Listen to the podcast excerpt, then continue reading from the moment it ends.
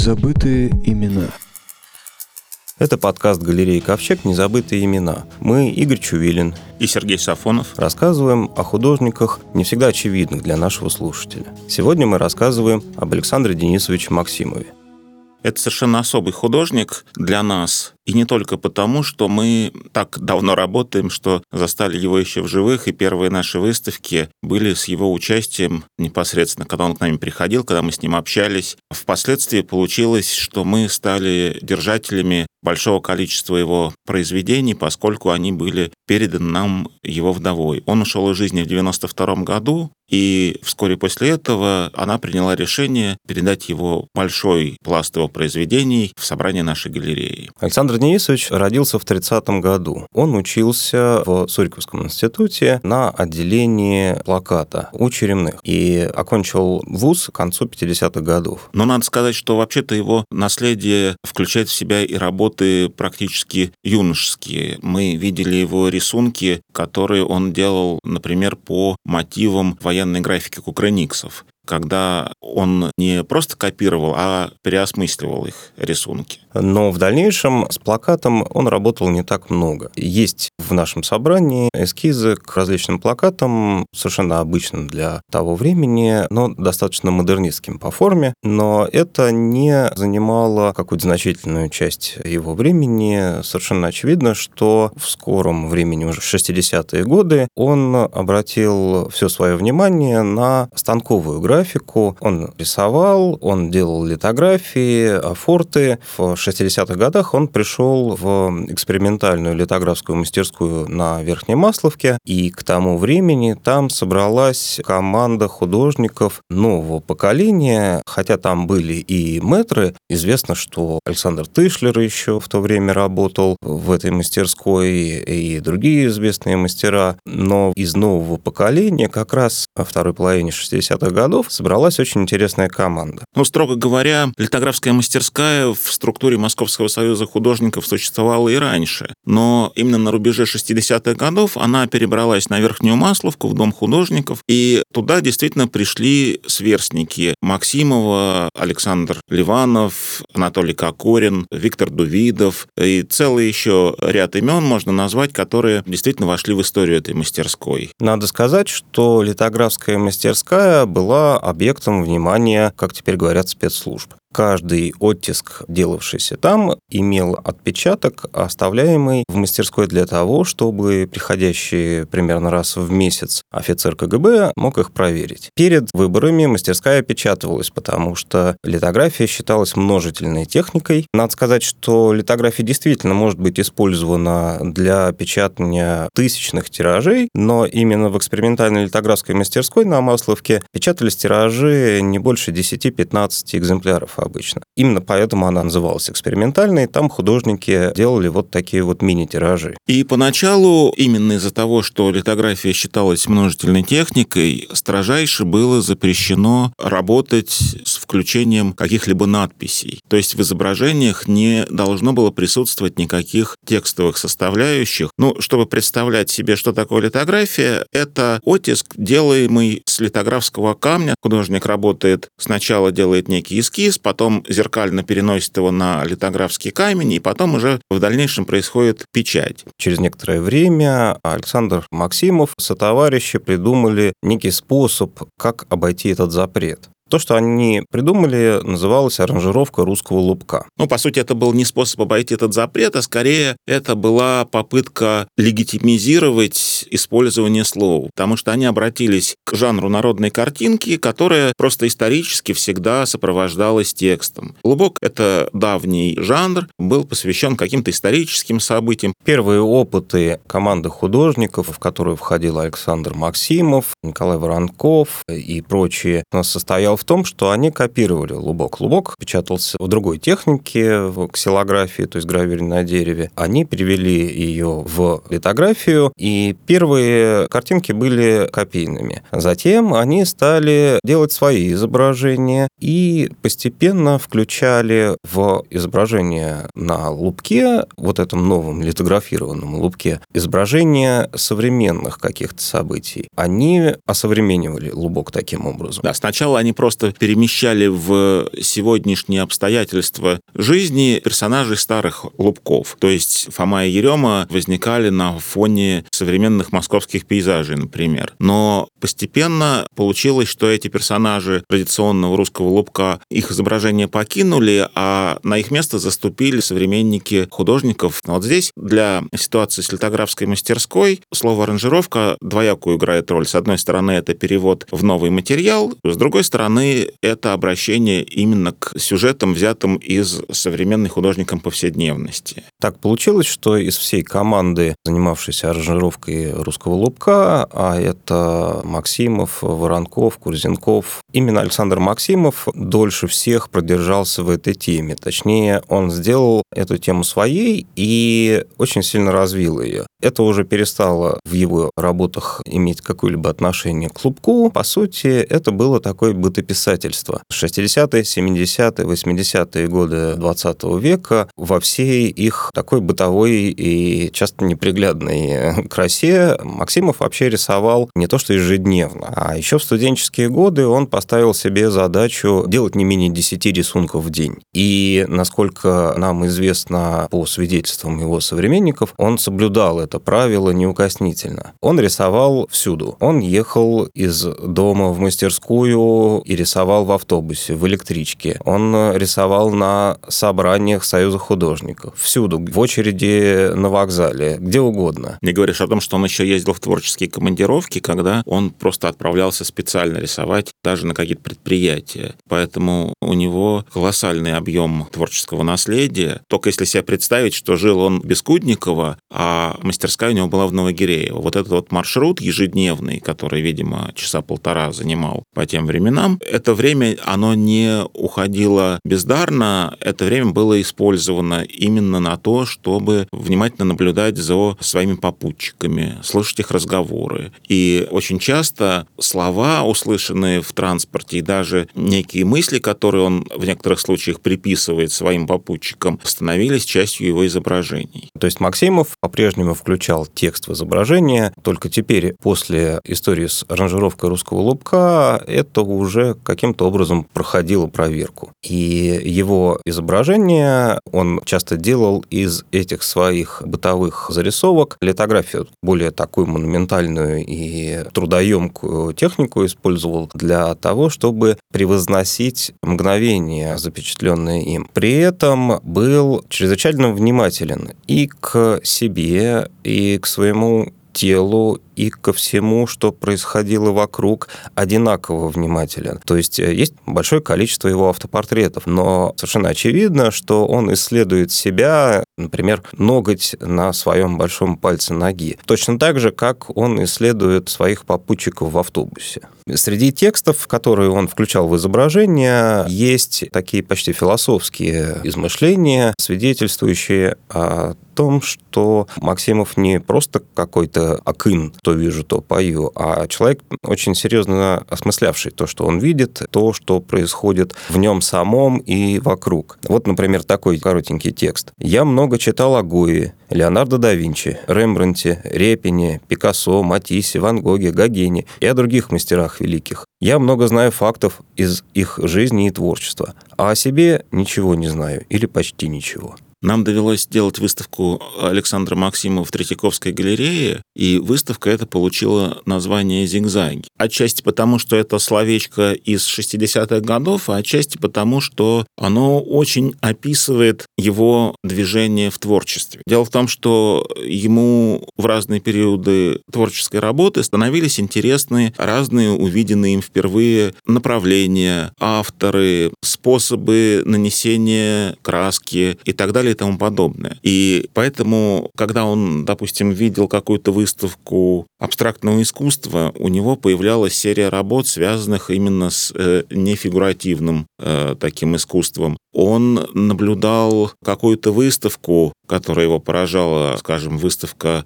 античных ваз. И этот мотив становился сюжетом для его лубочных аранжировок. Он наблюдал каких-то насекомых, эти насекомые становились персонажами его афортов. Кроме того, действительно, во многих случаях они сопровождены комментариями. Причем вот эта тема связи слова и изображения у разных художников мастерской, она выражалась несколько по-разному. У Максимова это интересно тем, что у него сами эти тексты становятся частью, полноправной частью изображения еще и графически. То, как они написаны, то, как они скомпонованы внутри многофигурных композиций. И тоже тут начиналось с достаточно лаконичных вещей, таких как, например, Лубок на тему фильма «Фантомас». А потом в более поздних вещах присутствуют даже реплики многих участников композиции. Скажем, несколько листов посвящены ситуациям вокруг печатного станка, когда действующими лицами являются несколько художников и печатник, который помогает художникам на этом станке работать. И вот от имени каждого из них Максимов помещает определенным образом скомпонованные реплики. Одна из важнейших вещей, которые Максимов внес, по сути дела, в историю российского искусства XX века, это такое вот наблюдение и осмысление, происходящее в словах, прямо на изображении. Вот, например, он рисует, как он моет картошку, делает из этого литографию, и пишет такой текст. «Когда я мою утром картошку, водой и пальцами отмывая землю, часто вспоминаю натюрморт Рената Гутуза, корзину с картофелем. Интересно, моет ли Гутуза сам картошку?» Такой способ сделать любое событие, в том числе мытье картошки, утренний чай, поездку в автобусе, что угодно, сделать важным, сделать не просто рисунок, а литографию, все-таки сложную технику, тем более цветную литографию, которая печатается с нескольких камней. Это такой очень интересный способ монументализирования любого момента жизни. Максимов, пожалуй, единственный, кто это вообще-то делал в российском искусстве. Часто вспоминают в связи с Максимовым Илью Кабакова, более ироничный и, кажется, что более современный автор, повлиявший очень сильно на российское искусство, но очень близкий Максимову по вот этому способу сочетания изображения и текста, и способу осмысления того, что происходит.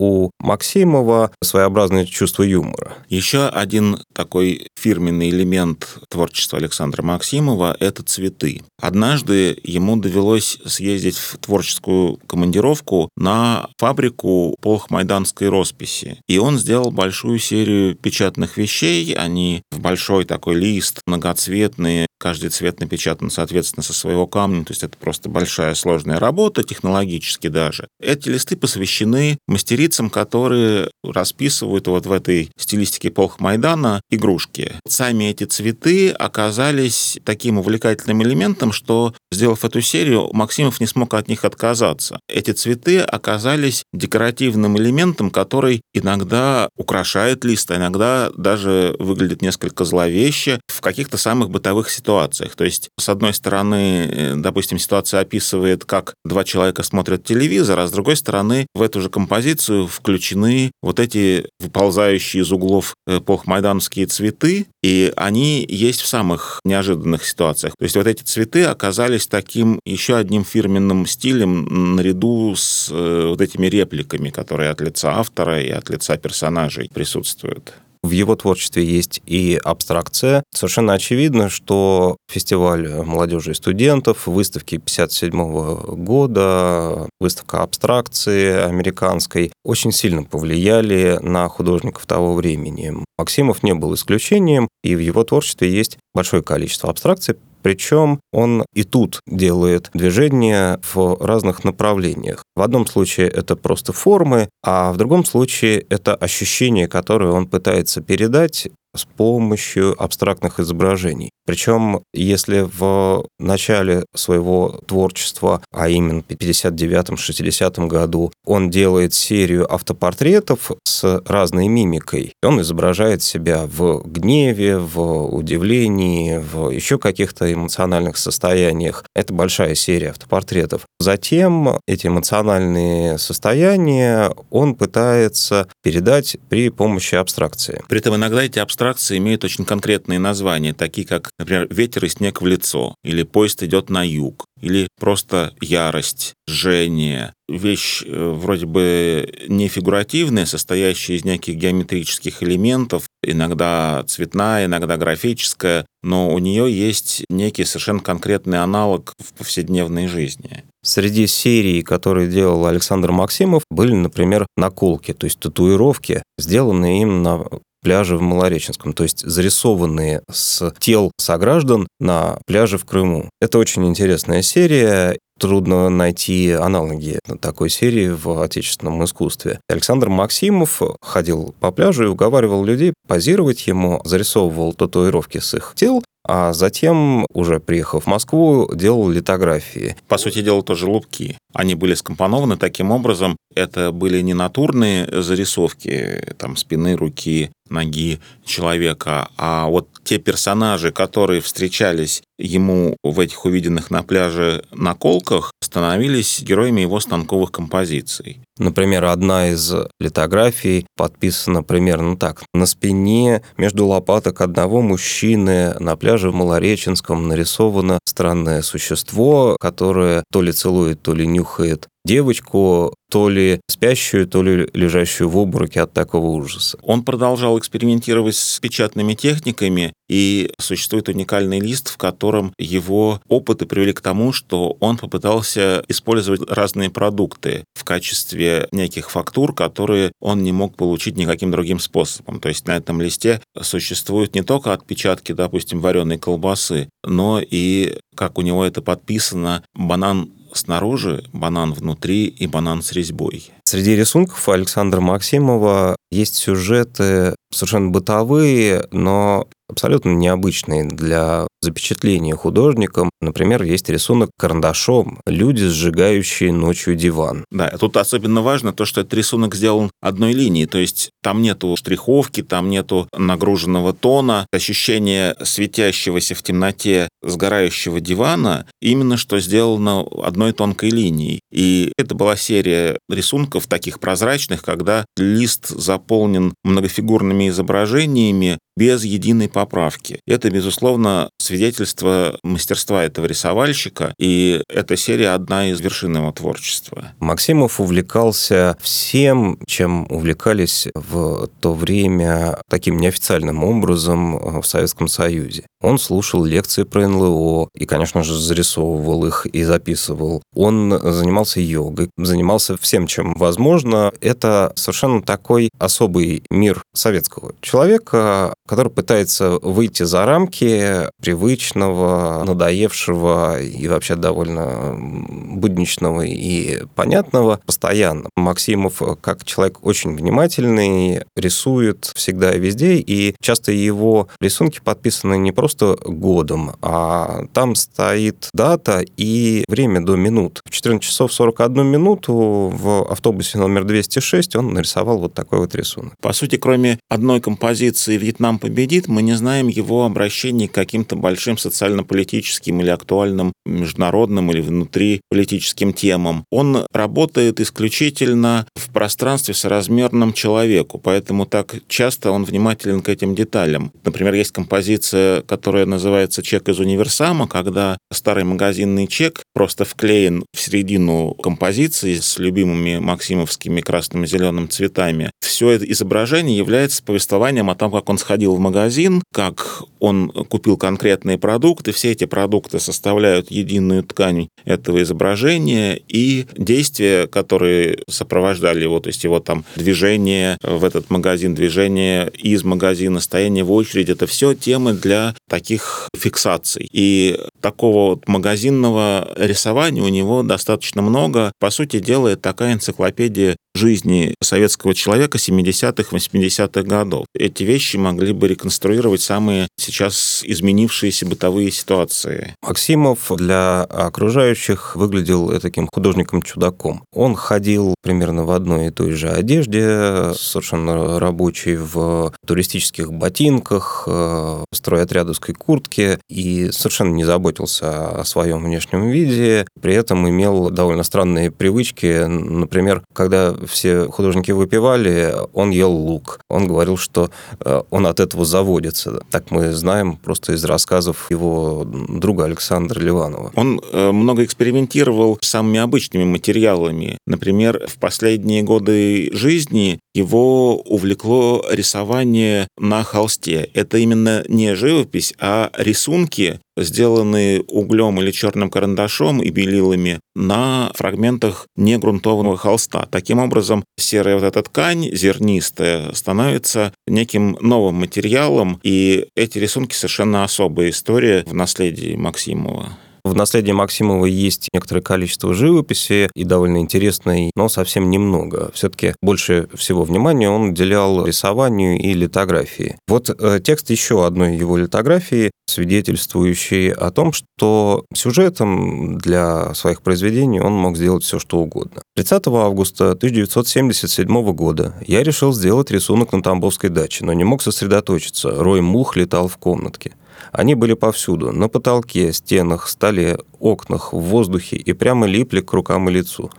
Это настоящее царство мух, и мухи чувствуют себя в нем весело. Они жужжат, кувыркаются, падают на пол, выписывают невероятные фигуры в воздухе, залетают за шиворот, в нос, в уши. Мухи ловки, смелы и стремительны. Они садятся на нос, брови, ноздри, ползают под глазам, носу, лбу и ушам, и, конечно, по рукам. Кусаются, жужжат и тут же размножаются. Справляют свой туалет, чистят крылышки, голову, трут лапку о лапку, умываются а одна муха уселась на кончик карандаша и не слезала, пока ей не побеспокоила лапку.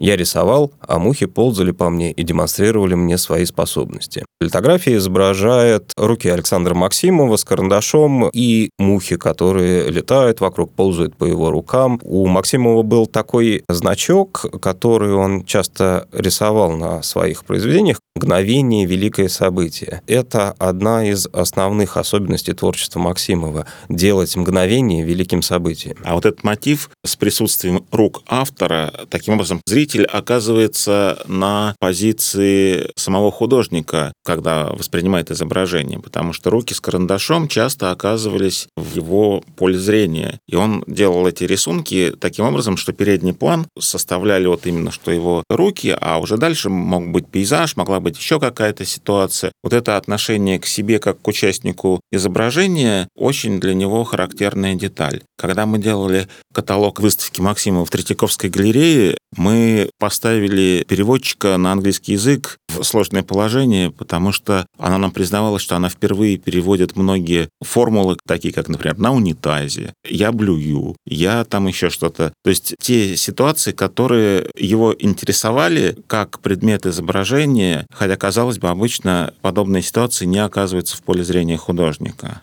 еще один текст Максимова в внимательном отношении ко всему, в том числе и к себе. Я внимательно следил за тем, что происходит на Кубе, какая там революция, и очень переживал, чтобы к власти пришел Фидель. Я внимательно следил, как его войска спускались с гор на равнину. А что в это время у меня выпадают волосы и зубы, и ухудшается состояние всего организма, я не замечал. Для меня важнее всего было, чтобы Фидель одержал победу, и он одержал ее. И вдруг, взглянув в витрину, я увидел, что волос у меня на голове мало осталось. Сверкает лысина. И несмотря на то, что Фидель Кастро победил, волосы не удержались на моей голове. Раньше я этого не замечал, а теперь я это заметил. Александр Максимов ушел из жизни в 92 году. Ему было 62 года. Незабытые имена. С вами были ведущие подкаста «Незабытые имена» Сергей Сафонов и Игорь Чувилин.